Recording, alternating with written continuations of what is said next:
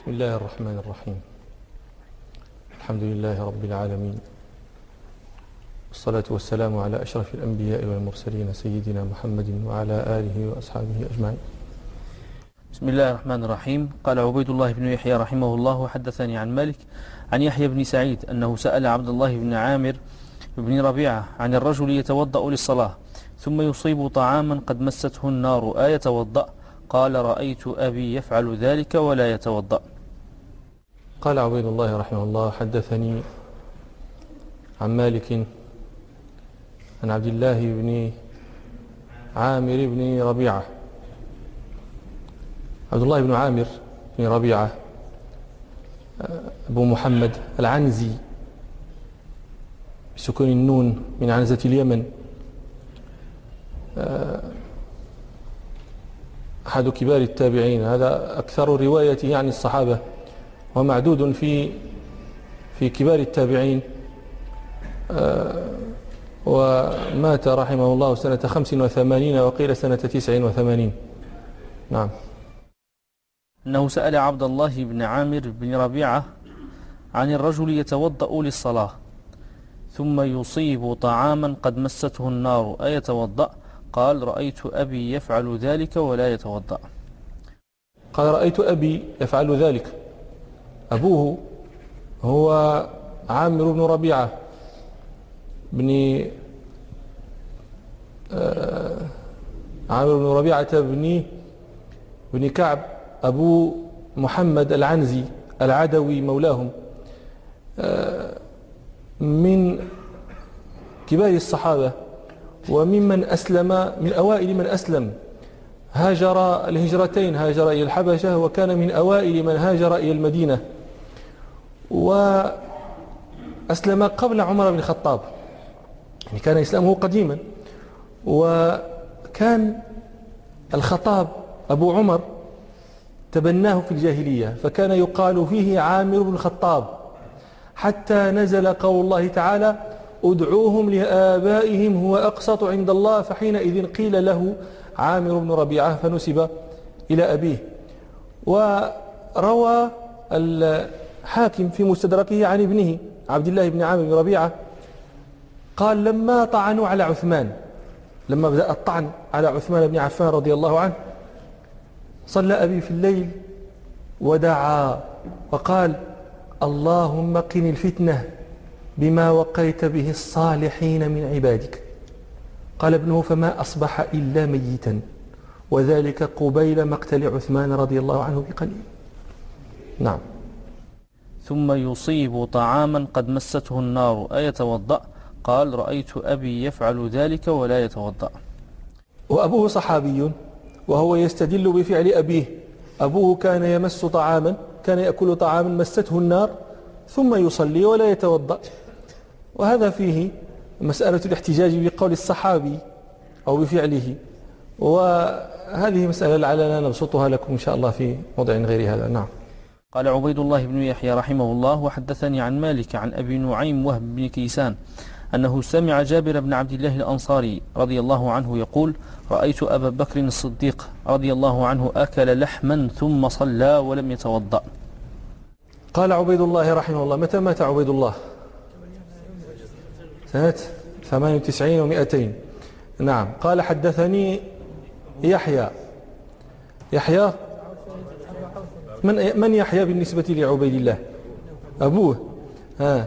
قال حدثني يحيى متوفى سنة 34 و200 قال حدثني يحيى عن مالك عن وهب بن كيسان. أبو هو أبو نعيم وهب بن كيسان المدني. آه، أحد ثقات أهل المدينة وأحد رواة الحديث فيهم.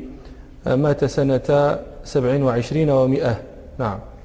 أنه سمع جابر بن عبد الله الأنصاري جابر بن عبد الله بن عمرو بن حرام الأنصاري الخزرجي السلمي الصحابي المشهور هذه السلمي بفتحتين لئلا تشتبه عليكم بالسلمي. آه، الصحابي المشهور ابن ابن الصحابي المشهور. آه، أسلم قديما أيضا وهو من ممن شهد بيعة العقبة الثانية وكان مفتي المدينة بعد عمر بعد عبد الله بن عمر رضي الله عن عن الجميع. لم يشهد بدرا لم يشهد غزوة بدر في قول وأراد الخروج إلى يوم أحد فمنعه أبوه. عمرو آه، آه، عبد الله بن عمرو بن حرام الذي هو والد جابر كان له تسع بنات ومن الذكور كان له جابر فقط. فيعني منع ابنه خشية أن يستشهد معا فلا يبقى للبنات من يقوم على شؤونهن فمنعه من حضور يوم غزوة أحد. واستشهد الأب في أحد. فبعد ذلك كان جابر بن عبد الله يشهد المغازي كلها مع رسول الله صلى الله عليه وسلم.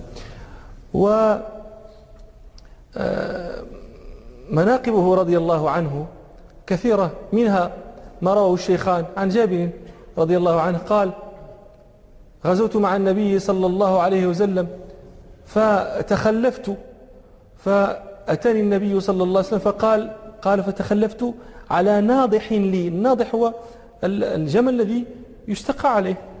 فقال تخلفت على ناضح لي قد أعيا فلا يكاد يسير.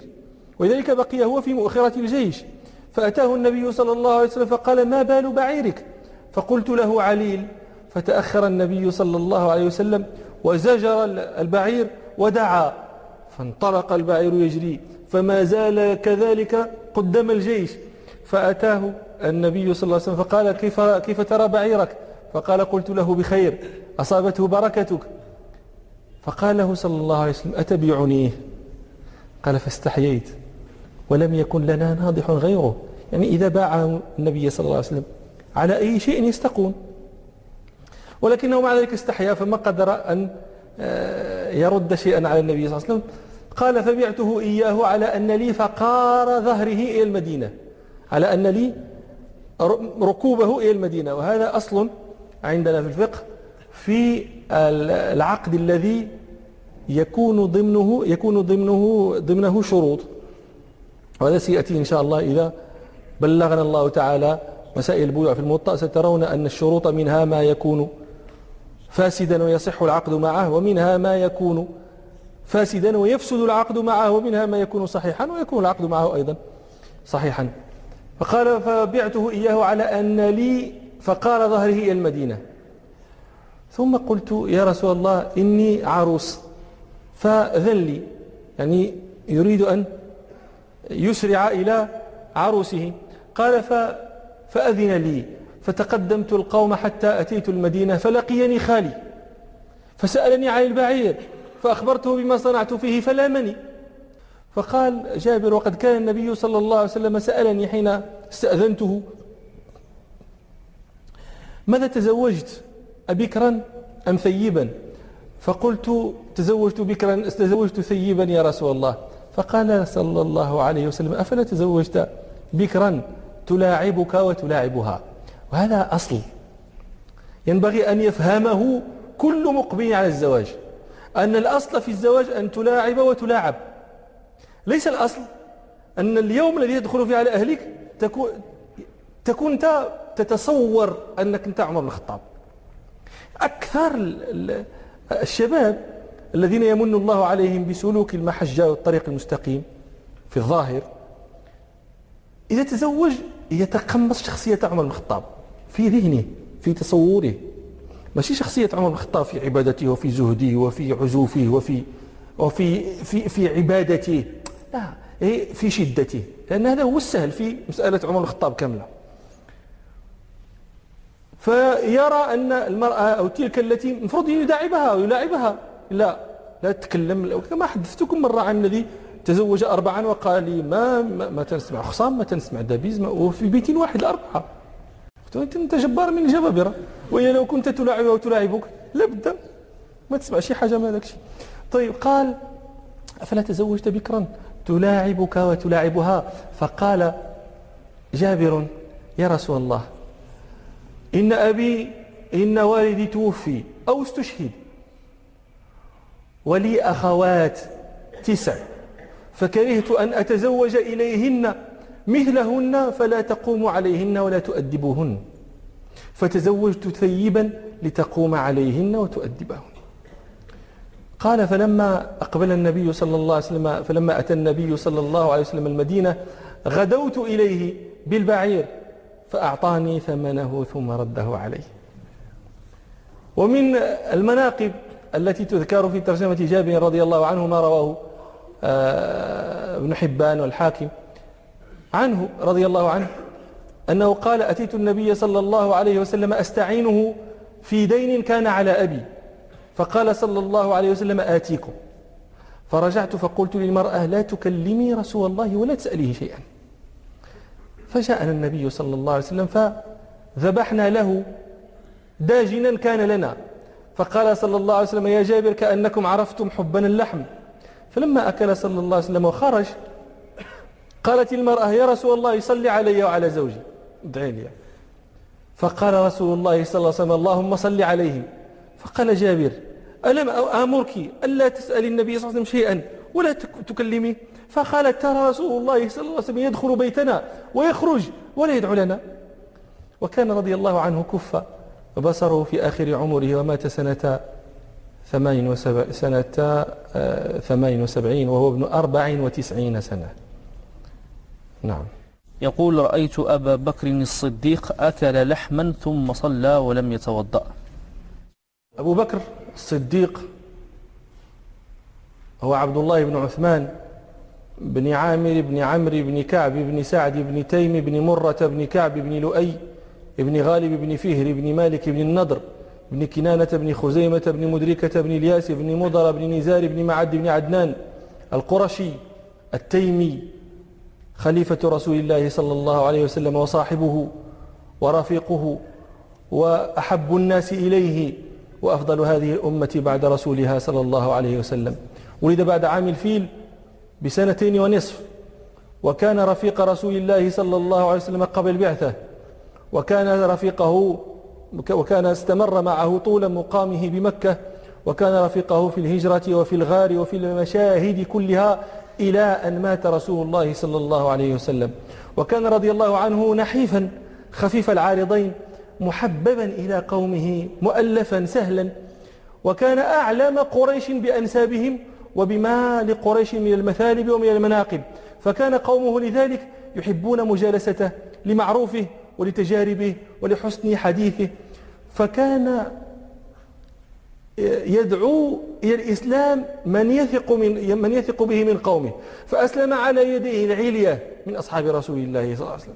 فمن دونهم؟ أسلم على يديه آه، عثمان بن عفان وطلحة بن, وطلحة بن الزبير وسعد بن أبي وقاص والزبير العوام وعبد الرحمن بن عوف وهؤلاء من العشرة المبشرين الجنة كلهم أسلموا على يد أبي بكر رضي الله عنه. ومناقبه رضي الله عنه كثيرة جدا. طول ابن عساكر ترجمته في تاريخ دمشق وتراجمه ترجمته مطولة في سائر الكتب التي يعني وضعها أصحاب التراجم والسير. نذكر لكم بعض مناقبه رضي الله عنه. منها ما رواه الشيخان عن أبي سعيد الخدري رضي الله عنه. قال خطب رسول الله صلى الله عليه وسلم الناس. فقال إن الله تعالى خير عبدا بين, ما بين الدنيا وبين ما عنده فاختار ذلك العبد ما عند الله. فبكى أبو بكر. وهذا مما يدلكم على لطفه على لطف فطنته وعلى حدة ذكائه أن يفهم بالإشارة ما لم يفهمه أحد. رسول ربنا خير عبدا. بين ما عنده وبين الدنيا فاختار ذلك العبد ما عند الله. فبكى أبو بكر. قال أبو سعيد فعجبنا لبكائه أن يخير رسول الله صلى الله أن يخبر رسول الله صلى الله عليه وسلم عن عبد خير فكان رسول الله صلى الله عليه وسلم هو المخير وكان أبو بكر أعلمنا.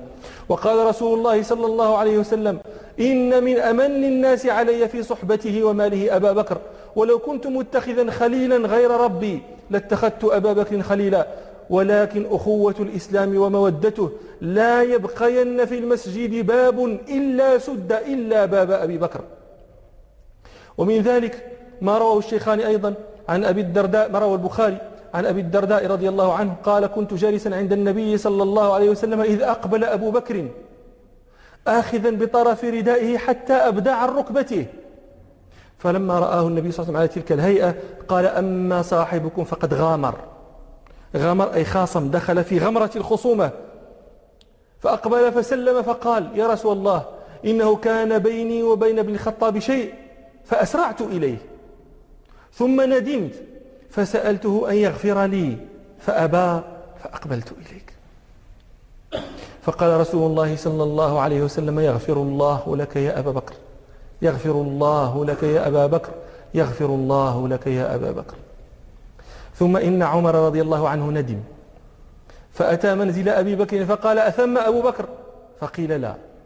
فأتى النبي صلى الله عليه وسلم فجعل وجه النبي صلى الله عليه وسلم يتمعر. حتى أشفق أبو بكر.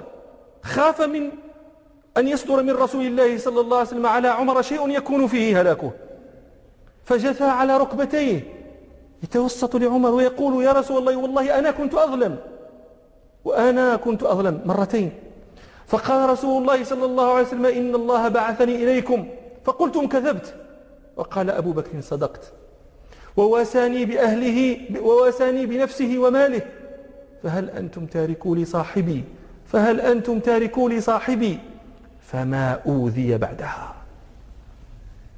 ومن مناقبه رضي الله عنه ما رواه الترمذي عن أبي هريرة رضي الله عنه أن رسول الله صلى الله عليه وسلم قال ما, من ما لأحد عندنا يد إلا وقد كافيناه بها إلا أبا بكر. فإن له عندنا يدا يكافئه الله بها يوم القيامة.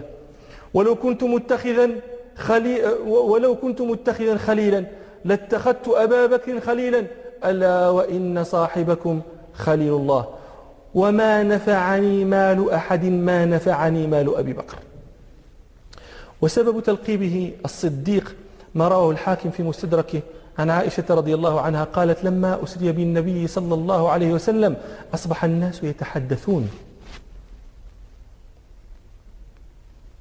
وارتد قوم ممن كانوا آمنوا بالنبي صلى الله عليه وسلم واتبعوه. يعني هذه هذه محكات. العقل يجزم بأن ذلك لا يكون. من مكة إلى بيت المقدس في فلسطين. يذهب في الليل ويرجع في الليل قبل أن يصبح الناس ويصلي معهم الصبح. يكون إذا أصبح ال... إذا طلع النهار كان معهم.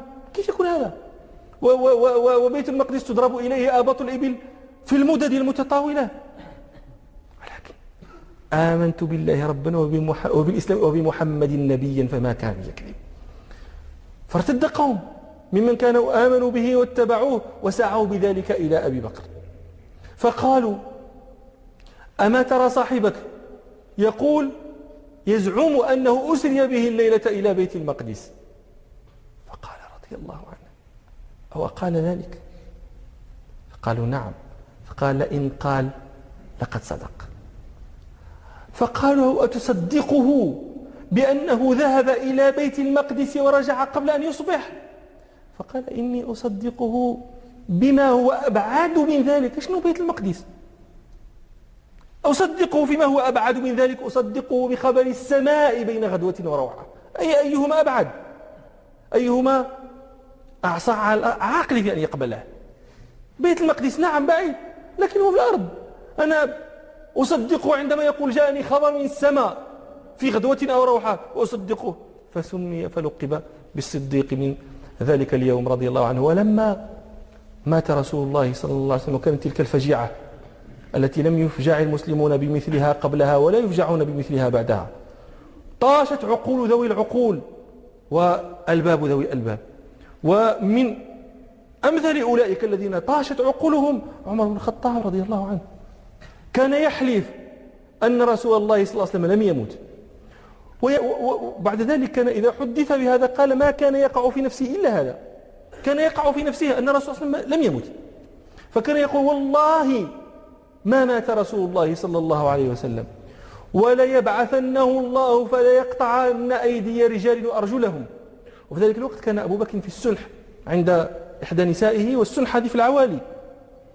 فأقبل رضي الله عنه على فرسه حتى دخل المسجد فلم يكلم أحدا حتى دخل بيت عائشة. فيمم النبي صلى الله عليه وسلم فوجده مغشا بثوب حبرة فكشف عن وجهه وأكب عليه يقبله ويبكي ويقول بأبي أنت وأمي يا رسول الله والله لا يجمع الله عليك موتتين أما الموتة التي كتبها الله عليك فقد متها. ثم خرج إلى الناس وعمر قائم يكلم الناس فقال أمره بالجلوس فلم يجلس عمر. فلما رأى الناس أبا بكر التفوا حوله وتركوا عمر فقال رضي الله عنه كلمته المشهورة أيها الناس أما بعد فمن كان منكم يعبد محمدا صلى الله عليه وسلم فإن محمدا قد مات. ومن كان منكم يعبد الله فإن الله حي لا يموت. ثم تلا قول الله تعالى وما محمد إلا رسول قد خلت من قبله الرسل. أفإن مات أو قتل انقلبتم على أعقابكم ومن ينقلب على عقبيه فلن يضر الله شيئا وسيجزي الله الشاكرين. قال الراوي فكأن الله لم ينزل تلك الآية إلا الساعة. كأن الناس ما علموا أن الله أنزل تلك الآية إلا حين تلاها أبو بكر. فما ترى من أحد إلا وهو يتلوها. قال عمر رضي الله عنه فما هو إلا أن سمعت أبا بكر تلاها حتى عقرت حتى ما تقلني رجلاي حتى أهويت. فلما سمعت أبا بكر قرأها علمت أن النبي صلى الله عليه وسلم قد مات. وكانت تلك الفلتة التي وقى الله المؤمنين شرها. لما اجتمع الأنصار في سقيفة بني ساعدة وأرادوا أن يتكلموا في مسألة الخلافة رسول الله صلى الله عليه وسلم قائد رئيس تلك الأمة سيدها قائدها نبيها. مات. فمن يحكم الناس بعد؟ فاجتمعوا فقال عمر رضي الله عنه لأبي بكر يا أبا بكر هلم بنا إلى إخواننا من الأنصار. قال فذهبنا فوجدناهم في سقيفة بني ساعدة وبين, وبين ظهرانيهم رجل مزمل. فقلت من هذا؟ قالوا سعد بن, بن عبادة. فقلت ما له؟ فقالوا يوعك مريض الحمى فجلسنا قليلا فقام خطيبهم. فحمد الله وأثنى عليه ثم قال أما بعد فنحن أنصار الإسلام فنحن أنصار الله وكتيبة الإسلام. وأنتم معشر المهاجرين رهط. الرهط يعني الفئة القليلة. حنا الكتيبة حنا الأنصار أنتم رهط المعقول أن يكون فينا الإمارة. وأنتم معشر المهاجرين رهط وقد دفت منكم دافة. فإذا هم يريدون أن يختزلونا عن أصلنا ويحضنوننا من الأمر. قال عمر فأردت أن أتكلم بكلمة بين يدي أبي بكر. كنت زورت مقالة هيأت مقالة في نفسي أعجبتني. أقدمها بين يدي أبي بكر. يعني الآن عمر يعلم أن أبا بكر من ينبغي أن يتكلم. لكن كان قال كنت أداري منه بعض الحد. أبو بكر رضي الله عنه كان فيه بعض الحد. فخشي أن يحتد على القوم فيكون ما لا تحمد عقبه فقال أردت أن أجمل المجلس بكلام بين يديه. فلما أردت أن أتكلم قال أبو بكر على رسلك. قال فكرهت أن أغضبه. فقام فتكلم فوالله لك لقد كان هو أحلم مني وأوقر. وما ترك كلمة أعجبتني في تزويري في تهيئي إلا قالها أو قال أحسن منها في بديهته وكان مما قال رضي الله عنه. أما بعد فما ذكرتم من الخير فهو فيكم وأنتم أهله. هذه التربية ديال الرسول صلى الله عليه وسلم. يعني أنتم أنتم لو كان جيلف من, من أمثالنا ماذا يقول؟ كيفاش؟ أنتم الكتيبه وحنا مالنا؟ إحنا كذا وحنا كذا. أنتم كذلك. نحن كتيبه أنصار الإسلام. نحن كتيبه نعم أنتم كذلك. بل أنتم أفضل من ذلك. وإنما منعكم حياؤكم أن تصرحوا بما ينبغي تصرحوا به. قال أما ما ذكرتم من الخير فهو فيكم وأنتم أهله. ولن تعرف العرب هذا الأمر إلا لهذه الفئة من قريش. هذا أمر هذا لا ت... ولقد علمتم أن رسول الله صلى الله عليه وسلم قال قريش ولاة هذا الأمر فبر الناس تبع لبرهم وفاجرهم تبع لفاجرهم. ولقد رضيت لكم أحد هذين الرجلين وأشار بيده إلى أبي بكر وعمر إلى عمر بن الخطاب وإلى أبي عبيدة بن جراح. قال عمر فما كرهت شيئا مما قاله إلا هذه الكلمة. والله قد كان أحب إلي أن أقدم فتضرب عنقي لا يقربني ذلك من إذن. هذا كان أحب إلي من أن أتأمر على قوم فيهم أبو بكر. فقلت يا أبا بكر نوسط يدك أبيعك فبسط يده فبايعته وبايعه المهاجرون وبايعته الأنصار. ومات رضي الله عنه سنة ثلاث عشرة يعني هجرة. أبو بكر رضي الله عنه من الموافقات. ولد بعد عامين من ولادة رسول الله صلى الله عليه وسلم. مات بعد عامين من حتى يكون عمره موافقا لعمر رسول الله صلى الله عليه وسلم يوم مات.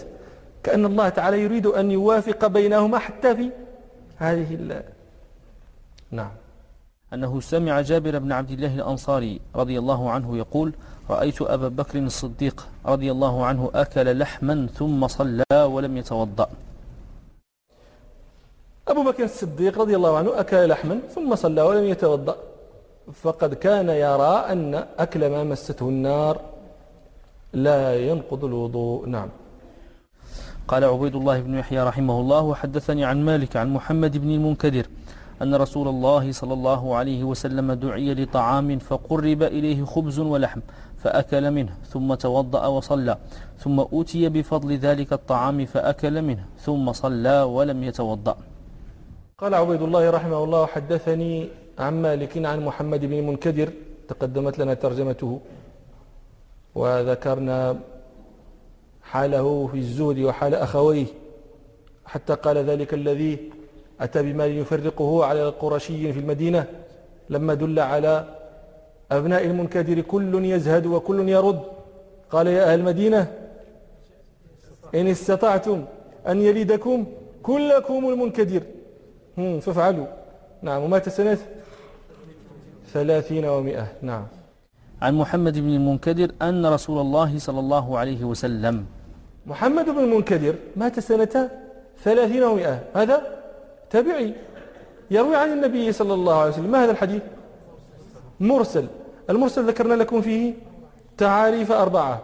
الأول ما أضافه التابعي إلى الصحابي وهذا تعريف أكثر أهل الحديث. الثاني ما أضافه التابعي الكبير إلى الصحابي وهذا هذا يعني تجدون في كتب المصطلح أن هذا تعريف الشافعي لكن قلت لكم إن ابن حجر رحمه الله قال لم أجد هذا صريحا عن الشافعي. لا ابن حجر شافعي. فهو من أدرى الناس بأقوال إمامه. قال لم وهذا مسألة تختص بالحديث وأبو ابن حجر إمام من أئمة الحديث. قال لم أجد هذا صريحا عن الشافعي. إنما كأنه فهم من صنيع الشافعي من تعامل الشافعي استشف هذا من من تصرفاته. نعم. الثالث ما سقط منه الصحابي. طيب وهذا شهره بيقوني. نعم الرابع ما سقط منه راو. هذا تعريف الأصوليين ومن المحدثين. خطيب البغدادي أحسن. نعم. ولكن هذا تحدثنا كنا ذكرنا لكم أن المرسل هذا من قبيل الضعيف. لكن هذا وفاق أم خلاف؟ خلاف. قد ذكرنا أن المالكية والحنفية واحتج مالك كذا النعمان وتابعهما به ودان. المالكية والحنفية يرون أنه حجة. وكذلك الحنابلة في رواية فيكون إذا الاحتجاج بالمرسل مذهب الجمهور. والشافعية والحنابلة في رواية أخرى يرون أنه ليس بحجة. وقد كنا ذكرنا احتجاج لهذه المسائل كلها. فلا نعيده. لكن هذا وإن كان مرسلا فقد وصله. أبو داود والترمذي بإسناد صحيح. نعم. أن رسول الله صلى الله عليه وسلم دعي لطعام فقرب إليه خبز ولحم فأكل منه ثم توضأ وصلى ثم أتي بفضل ذلك الطعام فأكل منه ثم صلى ولم يتوضأ. الرسول صلى الله عليه وسلم أكل خبزا ولحما. كلاهما مما مسته النار. أكل منهما مرتين. فهذا الحديث فيه وضوءان. لما أكل المرة الأولى توضأ ثم أكل المرة الثانية ولم يتوضأ. هذان الوضوءان في كل واحد منهما احتمالان. إما أن تقول إن وضوءه إنه أكل مرة الأولى وتوضأ لأن في ذلك الوقت كان ما زال هذا الحكم محكما كان ما زال ثابتا أن من أكل شيئا مسته النار يجب عليه أن يتوضأ. ثم نسخ في ذلك المجلس فأكل بعد ذلك ولم يتوضأ فيكون نسخ في ذلك المجلس. هذا احتمال. احتمال آخر أن النبي صلى الله عليه وسلم بعد أن أكل توضأ لأنه كان على حدث ولما أكل بعد لم يتوضأ لأنه كان توضأ في المرة الأولى. نعم. والأنسب بإدراجه في هذا الباب الإمام مالك أدرجه في هذه المسألة. في مسألة أنه لا وضوء من ممسة النار. فالأنسب أن يقال إنه النسخ. هذا دليل على النسخ. نعم. قال عبيد الله بن يحيى رحمه الله حدثني عن مالك عن موسى بن عقبة عن عبد الرحمن بن, يزي بن يزيد الأنصاري أن أنس بن مالك قدم من العراق فدخل عليه أبو طلحة وأبي بن كعب. فقرب لهما طعاما قد مسته النار فأكلوا منه فقام أنس فتوضأ فقال أبو طلحة وأبي بن كعب ما هذا يا أنس؟ أعراقية؟ فقال أنس ليتني لم أفعل. وقام أبو طلحة وأبي بن كعب فصليا ولم يتوضأ قال عبيد الله رحمه الله حدثني يحيى عن مالك عن موسى بن عقبة. موسى بن عقبة بن أبي عياش الإمام الكبير. صاحب المغازي المشهورة أول من صنف في المغازي هو موسى بن عقبة. وكان الإمام مالك رحمه الله يقول إذا قيل له مغازي من نكتب؟ يقول اكتبوا مغازي الرجل الصالح موسى بن عقبة. وقال مرة عليكم بمغازي موسى فإنه رجل ثقة طلبها على كبر ليقيد من شهد مع النبي صلى الله عليه وسلم. ولم يكثر كما كثر غيره. من يقصد الإمام مالك؟ ها الإمام مالك يقصد ابن إسحاق. ابن إسحاق هذا أيضا صاحب السيرة المشهورة التي هذبها ابن هشام. محمد بن إسحاق هذا كان معاصرا للإمام مالك. الإمام مالك يعرض به. هو يسأل عن موسى بن عقبة. يعرض بابن إسحاق. يقول رجل هذا رجل كذا الثقة لم يكثر كما كثر غيره. كان بين ابن إسحاق والإمام مالك شيء. آه، ابن إسحاق كان يقول ائتوني بأحاديث مالك أمحصها لكم. الإمام مالك مازال محتاج يتمحص أحاديثه. هذه هذه عظيمة من العظائم أنتم تعلمون أن الإمام مالك كان يجلس في مجال في مجلسه الكبار. عبد الله بن وهب وعبد الرحمن بن القاسم والشافعي آه، يعني أكابر. وما يجترئون أن يسألوا. تعرفون أن قلت لكم إن الإمام مالك كان إذا جلس لإقراء الموطأ لا لا يقرأ هو موطأه. إنما يقرأ عليه ويسمع. إذا أردت أن تقرأ إذا أرادك مالك أن تقرأ موطأ. إذا هيئ لك ولقيت السعد ووفقك الله وشرح الله قلب الإمام مالك تقرأ الموطأ ما شيء صوت الإمام مالك بالموطأ هذا شيء دونه الثريا. لكن يكفيك أن تقرأ ويسمع. هذه وكان وكان الجميع يقنع منه بهذا حتى جاء هشام الشامي. هذا أحد الرواة في القراءات هذا أحد القراء هو الراوي عن ابن عامر الشامي. جاء من الشام وأهل الشام ليسوا في المذهب كأهل الحجاز. مذهب الحجازيين في العرض والسماع واحد. يعني سواء عارضت على الشيخ أو سمعت من لفظه تقول حدثنا وكلاهما واحد في التحمل. الشاميون لا عندهم السماع من لفظ الشيخ أعلى من العرض أيوه هشام جاي من دمشق. فجاء ليسمع الموطأ. ولكنه لا لا خبرة له بأحوال مجلس الإمام مالك. فجاء وقف. أنت الأكابر ابن وهب والناس وهذا الأكابر والإمام مالك كان مجلسه إذا جلست الطلبة أمامه كأن على رؤوسهم الطير. يعني من شدة رزانة المجالس. جاء هو شاب وقف وقال يا أبا عبد الله حدثني. فأنكر الإمام مالك هذا الجرأة يعني ومثل هذا لا ينبغي أن يترك يعلم الجرأة. قال فما هو إلا أن قلتها فأخذتني المقارع لأن الإمام مالك من عادته أن يقف الناس بعض بعض بعض المؤدبين يقفون عند رأسه. كل من أساء الأدب أدب. فقال فما هو إلا أن ذكرت ما ذكرت حتى أخذتني المقارع فضربت حتى لم لا أكاد أبصر. يعني هذه العبارة يقول المغاربة يضربوا حتى وراه نجوم هي هذه. حتى لا يبصر. لكن توفيق الله تعالى لأهل القرآن. قال يا أبا عبد الله إن أبي باع بيتا من بيوتي وجهزني إليك وقال اذهب إلى عبد الله لتأخذ منه فلما جئتك لقيتني بهذا والله لا أسامحك أبدا. آه كبيرة فقال الإمام مالك رحمه الله يعني أراد أن يستحله من هذا سامحنيش ما لا, لا. ماذا تريد حتى تحلني من هذا؟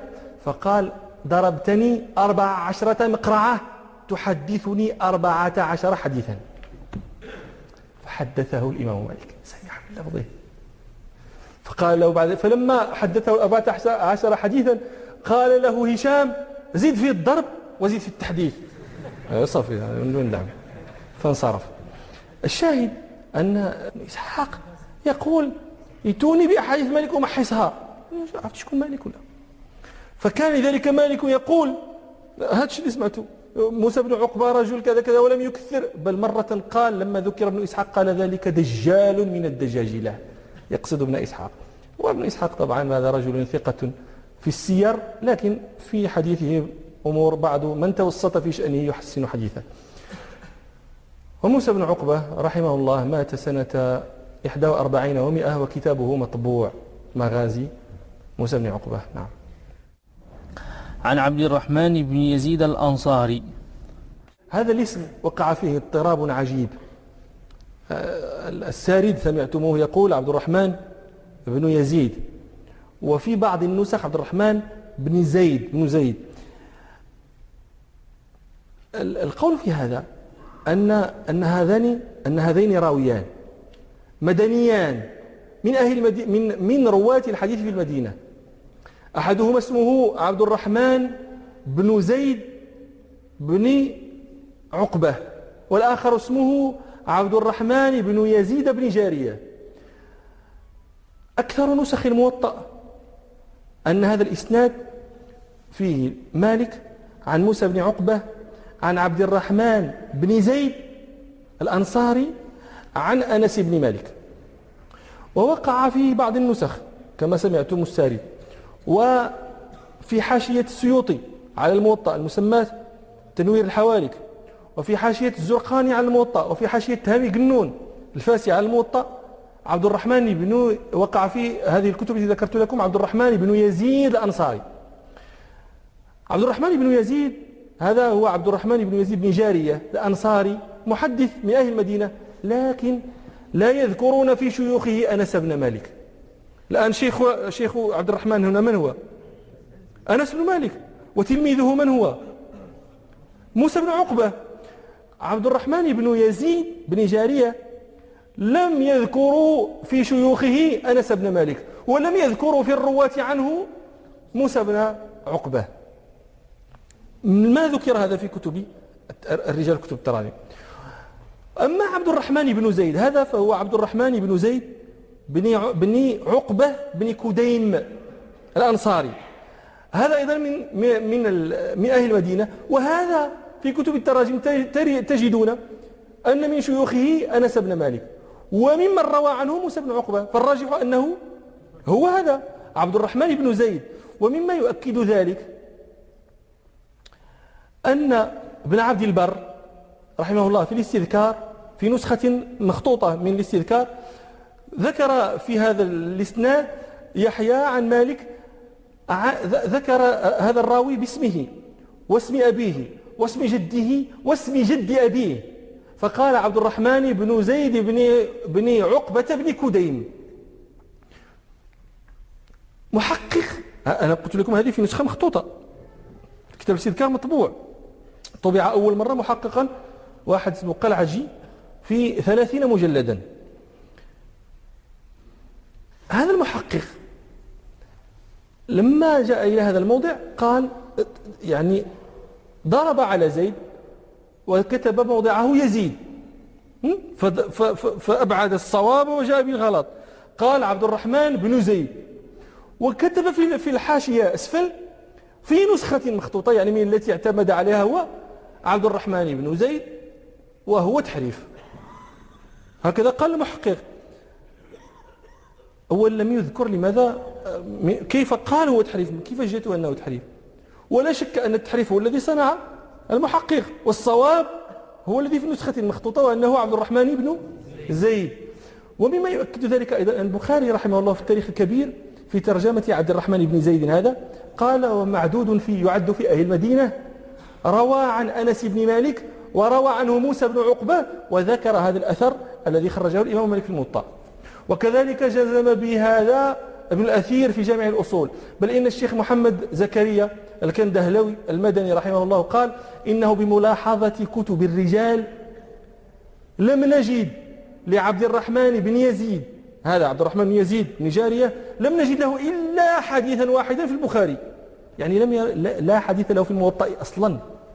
وإنما الذي حديثه الموطأ هو عبد الرحمن بن زيد بن عقبة بن كدين ما انتهى ما انتهى يعني الاضطراب عند هذا؟ بل جاء أيضا آه، الشيخ الأعظمي وهذا من ممن اعتنى بالموطأ وقد طبع الموطأ بتحقيقه. جاء إلى هذا الموضع فكتب آه، عبد الرحمن بن زيد بن كدير بالراء. والصواب أنها بالميم بن كدين وهذا ذكره يعني من أراد أن يرجع فليرجع إلى كتاب المؤتلف المختلف للدار قطني وكتاب ابن حجر توضيح المشتبه. هذا ما يدلكم على أن هذا لما تجد البخاري والدار قطني ومسلم ويحيى وأحمد وهذا الناس ممن كان يحفظ ألف ألف ومئة ألف وهذه الأعداد. وأنت في اسم واحد في سند سند كم فيه من من الأسماء مالك عن موسى بن عقبة عن عبد الرحمن بن زيد عن أنس أربعة سند رباعي. سند رباعي شوف اسم واحد فيه. اسم راو واحد كم وقع فيه من الاضطراب فإذا وجدت هؤلاء الذين كانوا يحفظون هذه الأحاديث هذه الكثرة التي تعجز التي توقن أنها من حفظ الله لسنة نبيه هذا ليس في طوق البشر. كم من أسماء تحفظ؟ كم من تعرفون أن ذلك ليس بالشيء السهل فتقدرون للناس أقدارهم. الآن إحنا طلعنا على هذه. طيب نحن أكثر أحسن من ما والله ما نبلغ ما نبلغ جلدة عليهم التي يلقونها إذا أرادوا أن يبدلوا جلودا عليهم. ما نبلغ هذا في من أقدارهم. ولكن الخطأ إنسان إنسان مجبون على على النقص وعلى الغلط. والنقص في أصل الطبيعة كامن فمن الطبيعة نقصهم لا ينكر. ولكن يعني هذا يعني إذا عرفتم هذا استدللتم به على أقدار الناس فتحفظ لهم أقدارهم ولا يجترئ عليهم كل مجترئ. نعم. أن أنس بن مالك رضي الله عنه. أنس بن مالك توفى سنة سنتين وتسعين. نعم. أن أنس بن مالك قدم من العراق فدخل عليه أبو طلحة وأبي بن كعب. أبو طلحة سهل بن زيد الأنصاري الصحابي المشهور كان أحد النقباء في ليلة العقبة و آه، كان خطب أم سليم. أم سليم هي أم أنس بن مالك. فخطبها فقالت له يا أبا طلحة والله إني فيك لراغبة وما مثلك يرد. ولكنك رجل كافر. فإن أسلمت فذلك مهري لا أسألك غيره. فأسلم فتزوجها. قال ثابت البناني راوي هذا الحديث عن أنس فما علمنا مهرا كان أكرم من مهر أم سليم الإسلام. وأبو طلحة رضي الله عنه كان قلت لكم أحد النقباء في ليلة العقبة وكان له مناقب. آه، منها أنه يوم أحد بعد أن انهزم الناس عن رسول الله صلى الله عليه وسلم بقي هو مترسا على رسول الله صلى الله عليه وسلم يقوله يا رسول الله نفسي لنفسك الفداء يا رسول الله وجهي لوجهك الوقاء. وكان رسول الله صلى الله وكان أبو طلحة رضي الله عنه راميا حاذقا وكان شديد النزع كسر. في ذلك في يوم أحد قوسين أو ثلاثة من شدة النزع الذي كان ينزع. وكان الرجل إذا مر وفي كنانته نبل يقول رسول الله صلى الله عليه وسلم انثرها لأبي طلحة فينثرها لأبي طلحة. وكان رسول الله صلى الله عليه وسلم إذا أشرف على القوم يطل يقول, رسول الله يقول أبو طلحة يا رسول الله لا تشرف يصيبك سهم من سهام القوم نحري دون نحرك. رضي الله عنه وأرضاه. وقد قال فيه رسول الله صلى الله عليه وسلم صوت أبي طلحة في الحرب خير من فئة. وقال في رواية صوت أبي طلحة في الحرب خير من ألف. يعني إذا صاح أبو طلحة صيحته الذي تحدثه في الأعداء أكثر مما يحدثه ألف من من الفتاك من الشجعان. وقصته مشهورة القصة التي إحنا ذكرناها أبا طلحة لما تحدثنا عن حفيده شيخ الإمام مالك وهو أحسنت إسحاق بن عبد الله بن أبي طلحة. قد قلت لكم إن أبا طلحة كان مات ابنه من أم سليم. القصة المشهورة فكفنته وغسلته لما جاء أصابها. وكانت من بركة النبي صلى الله عليه وسلم لهما في تلك الليلة لما قال ما حدثه الحديث ودعا لهما النبي صلى الله عليه وسلم قال بارك الله لكما في ليلتكما. كان من بركة تلك الدعوة. أن حملت أم سليم ووضعت ابنها عبد الله وعبد الله هذا ولد له عشرة من الولد. كلهم قرأوا القرآن وأكثرهم كان فقيها محدثا. حمل عنه العلم. مات أبو طلحة رضي الله عنه سنة 32 وقيل سنة 35 والذي رجحه ابن حجر رحمه الله أنه مات سنة 51 نكتفي بهذا إلى مجلس آخر إن شاء الله. سبحانك اللهم وبحمدك أشهد أن لا إله إلا أنت أستغفرك وأتوب إليك.